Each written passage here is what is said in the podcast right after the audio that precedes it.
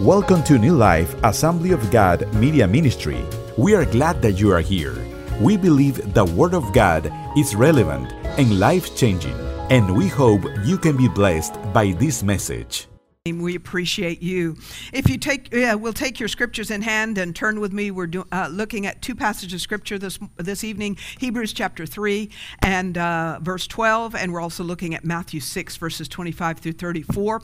We're continuing our series on Wednesday evenings, "Fight the Good Fight of Faith," and tonight we're talking about the battle against anxiety. The battle against anxiety. A pastor shared an experience about how he once lost his wallet, and though he had lost lost his wallet many times before, the wonderful thing that ha- happened this time was that he felt absolutely no worry whatsoever.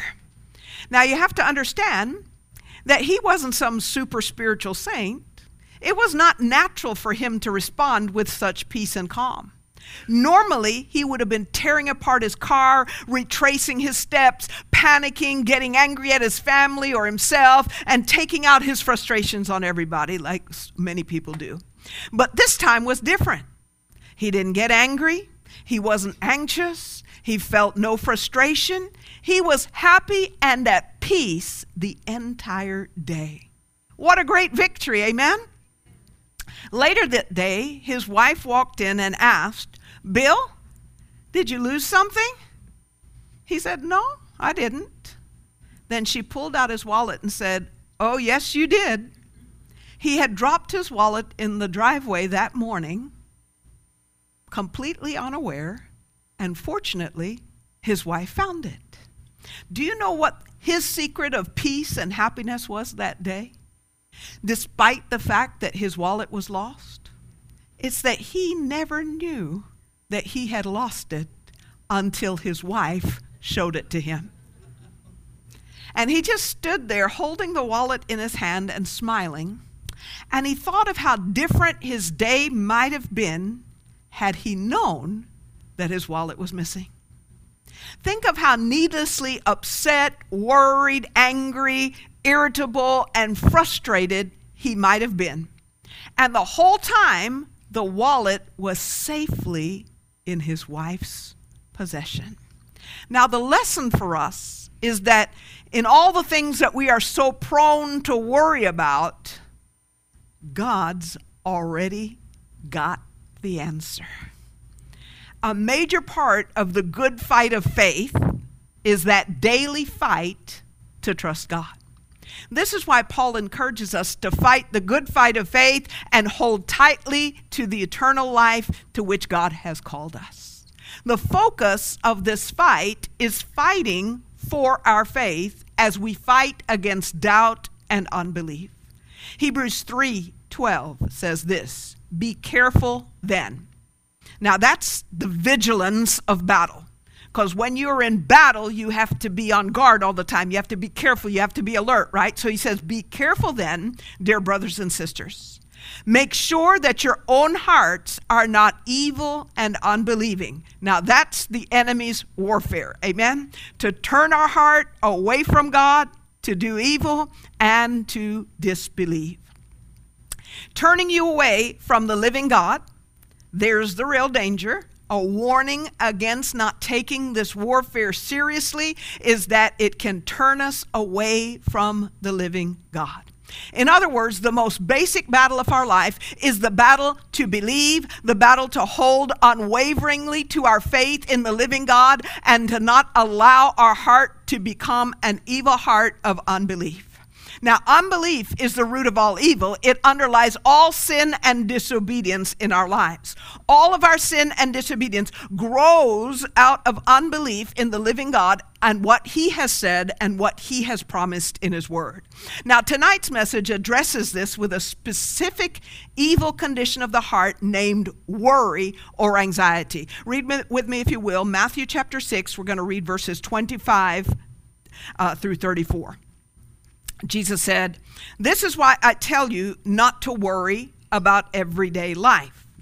Whether you have enough food or drink or enough clothes to wear, isn't life more than food and your body more than clothing? Look at the birds. They don't plant or harvest or store food in barns, for your heavenly Father feeds them. And aren't you far more valuable to Him than they are? Can all your worries add a single moment to your life? And why worry about your clothing? Look at the lilies of the field, how they grow. They don't work to make their clothing. Yet Solomon, in all his glory, was not dressed as beautifully as they are. And if God cares so wonderfully for wildflowers that are here today and thrown into the fire tomorrow, he will certainly care for you. Why do you have so little faith? So don't worry about these things saying, What will we eat? What will we drink? What will we wear? These things dominate the thoughts of unbelievers. But your Heavenly Father already knows all your needs. Seek the kingdom of God above all else and live righteously, and He will give you everything you need. So don't worry about tomorrow, for tomorrow will bring its own worries. Today's trouble is enough for today. And how many of you can say amen to that? Today's trouble is enough for today. We don't have to be manufacturing uh, what we think might happen tomorrow. But one of the greatest battles in, in this good fight of faith is the battle against anxiety, a battle to trust God rather than to worry. And this passage here in Matthew 6 provides the answer for how we can do this. Three times Jesus says we should not be anxious or we should not worry. In verse 25, he says, That's why I tell you not to worry about everyday life. Verse 31, so don't worry about these things, about the daily needs that we, we often uh, become so anxious about. Uh, uh, verse 34, so don't worry about tomorrow. Three times. Now, if Jesus says something one time, it's important. We need to listen to it. When he says it three times, we really need to pay attention. Amen? And Jesus' question in verse 30 identifies the real root of worry or the real root of anxiety. He asks, Why do you have so little faith? So, what is the root of worry? Little faith little faith. Jesus is telling us that the root of worry is a lack of faith in our Heavenly Father, in His love for us, and in His promises to take care of us. And Jesus doesn't assume that true believers will never worry or will never struggle with anxiety. Instead, the Bible tells us how to fight when anxiety strikes. Because I don't care how many years you've been serving the Lord, we, we, we struggle with anxiety, amen? I know I do. I put up both hands, amen? Uh, there's times you're thinking, you know, this is going to happen, that's going to happen, what if that happens, you know? And we can all get there, amen? But, but God tells us in His Word how we can fight anxiety. And, and, and He does this in various scriptures, like 1 Peter 5 7, when He says, Cast all your cares or all your worries or all your anxieties on Him because He cares for you. So it says, when you have worries or concerns, cast them on God in prayer and trust that He cares about you, that He loves you. And this is an essential part of the good fight of faith. We must battle worry by turning to God, by standing on His promises, and by praying about everything that concerns us. Now, in Matthew 6, we have common anxieties that everybody experiences. Amen? The worry of having our basic needs met food, clothing, shelter. Those are the kind of worries that everybody deals with. Practical issues that we face every day that can bring great stress into our lives. How am I going to pay my bills? How am I going to put food on the table? What if I get sick? Who's going to take care of the kids? Who's going to provide? How am I going to provide a future uh, for my family? And, and all of these questions, they can cause great stress, great worry in our lives. But Jesus says the real root of worry is not trusting our loving Heavenly Father to take care of us. So the cure for worry is faith in God and faith comes by hearing, and hearing by the Word of God.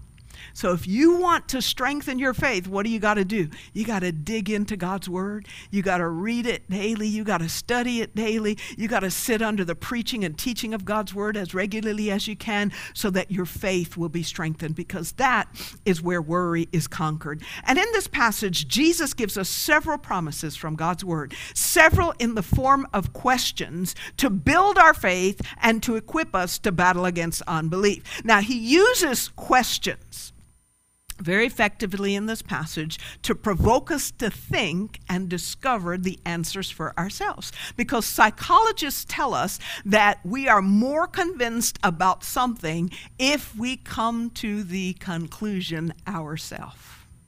You know, so even when you're counseling, they say, you know, ask the person question, what is something that you can do today? Now, as a counselor, as a pastor, as a counselor, you can tell somebody you need to do X, Y, and Z but most likely they're not going to do it. But if you say, What can you do today? What one thing that you can start doing today that can begin to change your situation? And they think for a little while and that, well, maybe I can do X, Y, and Z. Great. Now start doing that. And they're more likely to do it because they discovered the answer themselves. You following me? So, this is why Jesus uses questions so often in his teaching, and particularly in this passage. So, let's listen to Jesus' questions and allow him to provoke us to discover the answer to worry for ourselves. Promise number one there's more to life than what worries you. So, he gives us a promise but he often phrases it in the form of a question. Promise number one there's more to life than what worries you. Look at verse 25. That's why I tell you not to worry about everyday life, whether you have enough food or drink and enough clothes to wear. Isn't life more than food and your body more than clothing? There's the question, right? Isn't life more than these things? Isn't life more than food and clothing? And of course, we, we hear that question and we say, of, of course it is. Of course it is. Many of you answered out that it is. So, what is he telling us? He's telling us don't let worry rob you of the life that God has given you. Do you know that the rich and the poor, they worry equally or sometimes even more if they're wealthy about their finances? In verse 19, Jesus spoke to those who stockpile wealth on earth, the wealthy. And he says, you know, they build up treasure here on earth where moth eats it and uh, uh, rust destroys it and the thief can break in and steal it. So rich people worry about money too. I had an uncle that was just, I think he was about four years older than my father, um, but he was extremely wealthy. And he looked like he was probably 20 years older than my dad. And from the time that he was like in his 50s, he was gray headed and he was trembling like this. And it was all the worry. He was constantly worried about when the stock market dipped or when the interest rate went down or somebody taking advantage of him or somebody dating one of his kids just because they have money and then they want to, you know, he was worried about all of these things all the time. And it took a toll on his health. And so rich people worry about money too. Ecclesiastes 5:12 says the rich must worry and suffer insomnia. You know, the rich worry about necessities just like the poor. That's why they stockpile wealth so that they have a safeguard to ensure that they're always going to have enough money. Right now, some people that have money, they're stockpiling gold because they're afraid that there's going to be a crash in our economy. So they want to make sure that they have their stockpile, you know, of gold. So the rich, they worry. They worry about every dip in the stock market. They worry about uh, uh, people taking advantage of them. They hire hire lawyers to protect their money. You know, John D. Rockefeller was one of the wealthiest men in the world, but his life was almost ruined by wealth. At 53, he was the world's only billionaire at that time, and he was earning about a million dollars a week. You would have thought, man, he's got it made. He'd got nothing to worry about, right? But he was a sick man. He had so many ulcers. He was living on crackers and milk, and he couldn't sleep because of worry. And when he started giving his money away, his health radically changed. And he ended up living to celebrate his 98th birthday. but worry over stockpiling wealth almost took his life. There are many things that are more important than money. Your health is more important than money. Your relationship with your spouse, your relationship with your children, more important than money. Your relationship with God, more important than money. Your peace of mind, more important than money. Your joy, more important than money. These are things that money cannot buy. Amen? So, isn't life more than these things? So, the rich worry, but you know what? The poor also worry. Why? Because the poor live paycheck to paycheck. Amen? Some of us can say, I can relate with that. And, so uh, those that live paycheck by, paycheck, they worry about how they're going to buy food and clothing, how they're going to pay the mortgage, what if they lose their job, what if they get sick, what if an unexpected expense comes up, what if one of the kids gets sick. Worry, all these types of worries. In verse 32, Jesus says, These things dominate the thoughts of who? These things dominate the thoughts of Christians. No, these things dominate the thoughts of unbelievers. But your heavenly Father already knows all your needs. See, that's, that's where the answer comes from, why we don't have to worry. If we trust that He knows our needs, that He's our heavenly Father who loves us, that's why these things don't have to dominate our thoughts. The King James Version says, All these things the Gentiles seek after. And the word seek means to crave, to pursue, to demand, to clamor after. Earning money, working hard, advancing their career, that becomes the focus of the unbeliever's life. It dominates their thinking. Worries uh, uh, about meeting their need dominates their thinking. And they miss out on the more important things of life. Sometimes they put their career ahead of their family. Oftentimes, if God is even on their radar, they put their career ahead of God and ahead of His purpose for their life. You don't know how many people I've talked to, and you probably have too. They say, Oh, I just don't have time to go to church.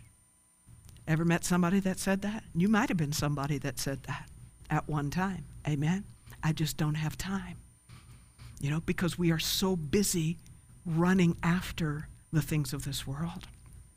But God gave us life, and we need to trust that He can take care of us. If God gave us life, He's also able to sustain our life. If He created the world and everything that exists out of nothing, how much easier is it for Him to provide something that already exists? Amen? Because when he began, there was nothing, right? In the beginning was God. That was all there was. And then he spoke the worlds into existence. He created everything out of nothing. And if he's able to do that, then something is already here for him to provide to us. How much easier is that? Amen? And since God created us and gave us the gift of life, then our thoughts, goals, and ambitions need to be fixed on more than just our daily needs. Everything in this life is empty and meaningless if we make life only about it. If we make life only about waking up, working, making money, and repeating that cycle endlessly, we find ourselves like a hamster running on a hamster wheel. And it's just going, but you're not going anywhere. Amen? It's empty, it's meaningless. Take it from one of the wealthiest men in his day who said in Ecclesiastes 2:11, "As I looked at everything I had worked so hard to accomplish, it was all so meaningless, like chasing the wind. There was nothing really worthwhile anywhere. So here is King Solomon. He's working hard to get wealthy, and he says, I've come to the realization it's meaningless. It's like chasing the wind. No matter how hard you run, if you try to catch the wind, you're going to end up with a big armful of nothing. And so, no matter how hard you run after the things of this world, in the end, you're going to realize it doesn't fulfill, it doesn't satisfy.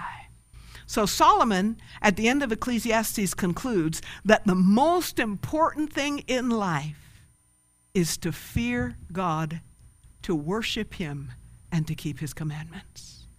after everything, he said, after being so wealthy, after holding back no pleasure from my life, everything else was meaningless.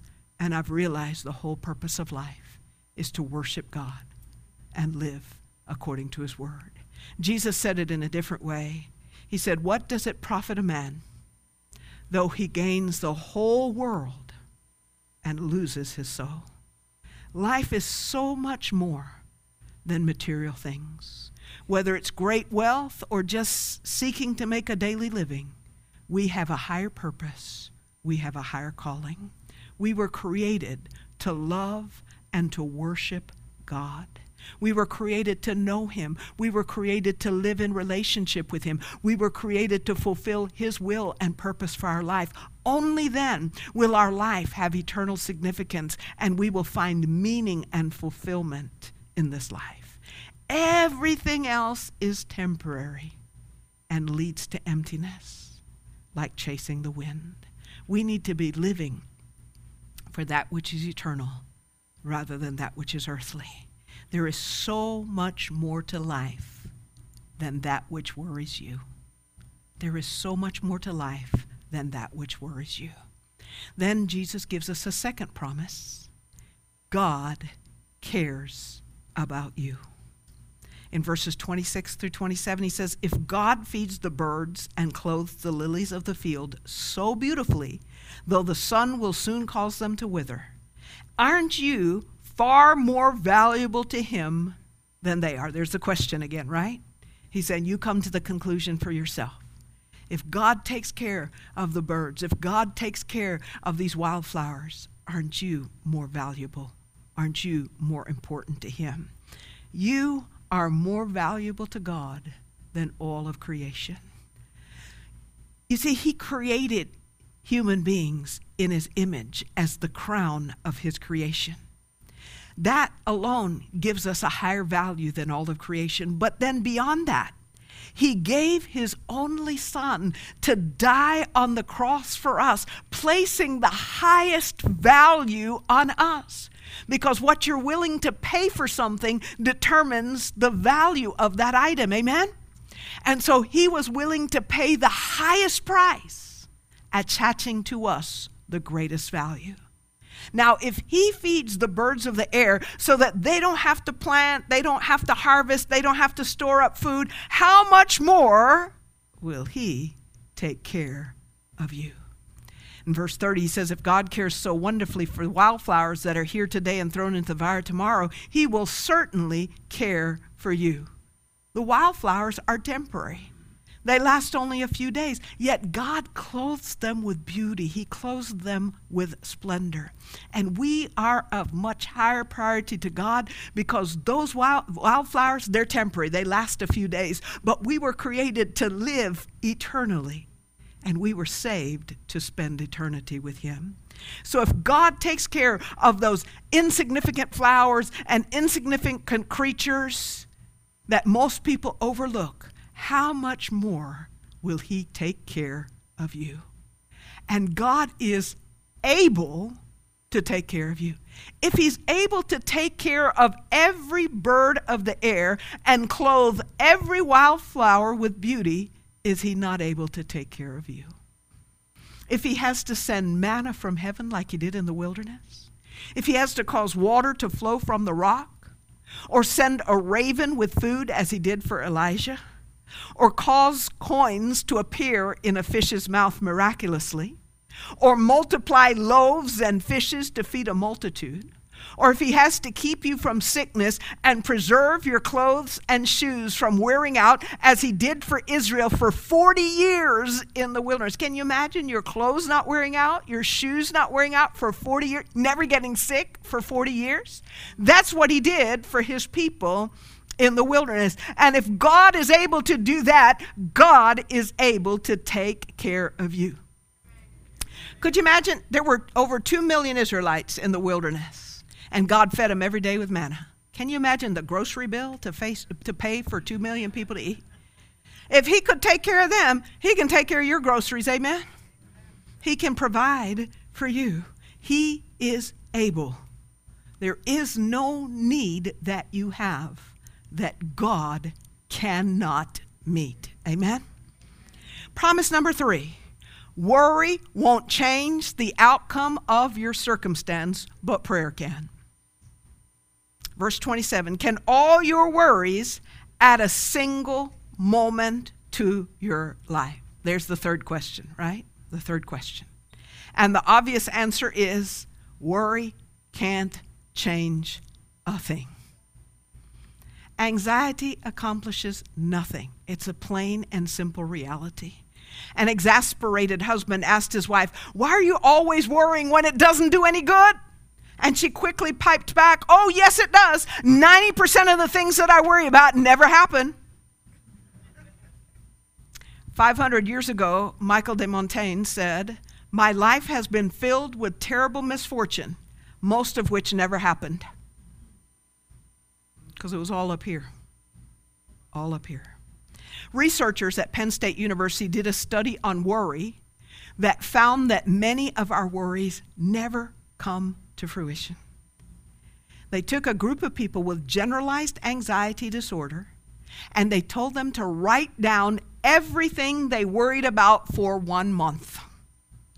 And at the end of that month, the study found that 91% of people's worries did not come true. For several of the people in the study, exactly none of the things they worried about ever happened. And in some of the rare occasions when a person's worry was realized, the outcome was better than they had feared. What does that tell us? We are wasting so much of our time.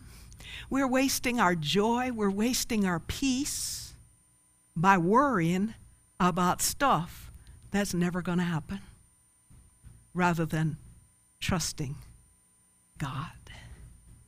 Rather than trusting God. Worry doesn't work, but prayer does. That's why Paul tells us in Philippians 4, verses 6 and 7, he says, Don't worry about anything. What are we supposed to worry about? Nothing. Don't worry about anything. Instead, pray about everything. What are we supposed to pray about? Everything. Don't worry about anything. Pray about everything. Tell God what you need and thank Him for all He has done. Then you will experience worry. then you will experience God's peace, which exceeds anything we can understand. So, what Paul is telling us is turn every worry into a prayer. And through thanksgiving, remind yourself of the faithfulness of God to you up to this point. Thank Him for all He's done for you in the past, because God's past performance is the best indicator of His future performance. Amen? He's been faithful. He's brought you through in the past, and He will do it again. And remembering that through thanksgiving will build your faith. Promise number four your Heavenly Father knows what you need. Look at verses 32 and 33, the second part of verse 32. But your Heavenly Father already knows all your needs. Seek the kingdom of God above all else and live righteously, and He will give you everything you need. He already knows. Our Heavenly Father already knows what we have need of. But notice, it is our Heavenly Father. That's personal, right? And it makes all the difference when you have a close, personal relationship with Him. As a child, I always knew that I could come home and pull up a chair to our table, and there would be a meal there for me on the table. I couldn't do that at a stranger's house, so I didn't have that relationship with them. But I could do it at my house because I had a relationship with my parents, and I knew that they would always meet my need. It makes all the difference when we know that we are a child of God. It makes all the difference when we have a close relationship with our Heavenly Father. Then we can be confident that He knows our needs and He will give us everything that we need. See, our Heavenly Father is not indifferent, He cares, He sees, He knows what we have need of, and He will act to supply all of our needs. He promises us so. If we seek first His kingdom and His righteousness, He will meet our needs. Notice there's a condition to the promise, right? If we seek His kingdom above all else, and we live according to His will, we can be confident that He will meet our needs. So, not anybody can claim that promise, right? Only those that are putting God first and are living His way can claim that promise. So, in everything you do, at work and at home, put God first. Seek to live rightly. Seek to do His will. And if He will make, if we will make Him the priority of our life, He will meet our needs. When we live this way, we won't have to worry about anything. Amen? We take care of God's business, He take care of our business. Amen? We put Him first, and He will meet our needs. We won't have to worry. We won't have to worry about today's problems. We won't have to worry about tomorrow. We can trust that God, who is with us, helping us in today's trouble, will be with us to enable us to face whatever tomorrow may bring. Amen? If He's able to help us today and He's with us today, He'll be with us tomorrow. He will never leave us nor forsake us. I've shared this before, but last year, as some of you know, some of you may be new, um, but my uh, mother, who at that time was 92 years old, uh, last April, um, I had to enroll her in hospice in my home, and I very quickly became um, the primary caretaker of someone who was paralyzed from her neck down because the paralysis came on very speedily. And um, it was overwhelming because initially I had no help, no nursing care, nothing. Later on, uh, like three months in, we were able to get her approved for um, from for some in-home nursing care. But it was just overwhelming because I was working full time here at the church and trying to do the, that and trying to take care of her, and it was just overwhelming because she needed everything done for her. And I, there were times that you know I would have a restless night's sleep. I would wake up in the morning and I'd be like, God, I don't know how I'm going to do, do this, and and I would just begin to pray in the spirit. And um, one morning I woke up up and there was a song in my heart. And the song was one that I had heard many years ago, but hadn't heard it or sung it in years. And the song was One Day at a Time, Sweet Jesus. That's all I'm asking for you. Just give me the strength to do every day what I have to do. And God just spoke to my heart through that song that all I needed to do was trust Him today. Because I was, you know, already picturing out in my mind, you know, months of this going on and how am I going to endure this? And you know how we do. And, and, and uh, he was just saying, you know, just trust me today. I'll give you what you need today. And all I needed to do, he was telling me, just put one foot in front of the other each day, do what I needed to do, and he would be sufficient for me. And that became my daily declaration of faith. Jesus, just give me the strength to do what I need to do today, one day at a time. And during that time, many of you know that if you asked me how I was doing or how my mom was doing, I likely responded to you saying, I'm just trusting God one day at a time. That was my answer. Because uh, there was nothing else I could do, there was nothing else I could say. All I could do was trust God one day at a time. And that's what Jesus is telling us to do too. Just trust Him one day at a time, that He is sufficient for us for all of today's troubles. Amen? And when today is over with, He'll meet us tomorrow morning with new mercies and with His faithfulness. The good fight of faith is a battle against worry. It is a battle to hold fast to our faith and to trust God that He will take care of us, that He will take care of all of our needs. So tonight, I just want to invite you, like he says in his word, cast all of your cares upon him because he cares for you. So I just want to invite you tonight as we respond to the word to let's surrender every worry, every anxiety to God and say, Lord, just help me to trust you each day with the troubles of this day. If that's your heart's desire, would you just stand in response to God's word and let's just make that our prayer tonight? Heavenly Father, there is so much in this world to trouble us. In fact, you said in your word that in this world we will have tribulation, but you have overcome the world, and that we could come to you and we could find rest in you. So we come to you tonight, Lord God, and we surrender our worries to you. We place them in your hands, knowing that you are able, Lord God. And as we surrender the things that worry us to you, Lord God, we pray the help of your Holy Spirit to stand in faith upon your promises, Lord God, and to trust you each and every day that as our loving Heavenly Father, you know everything we have need of.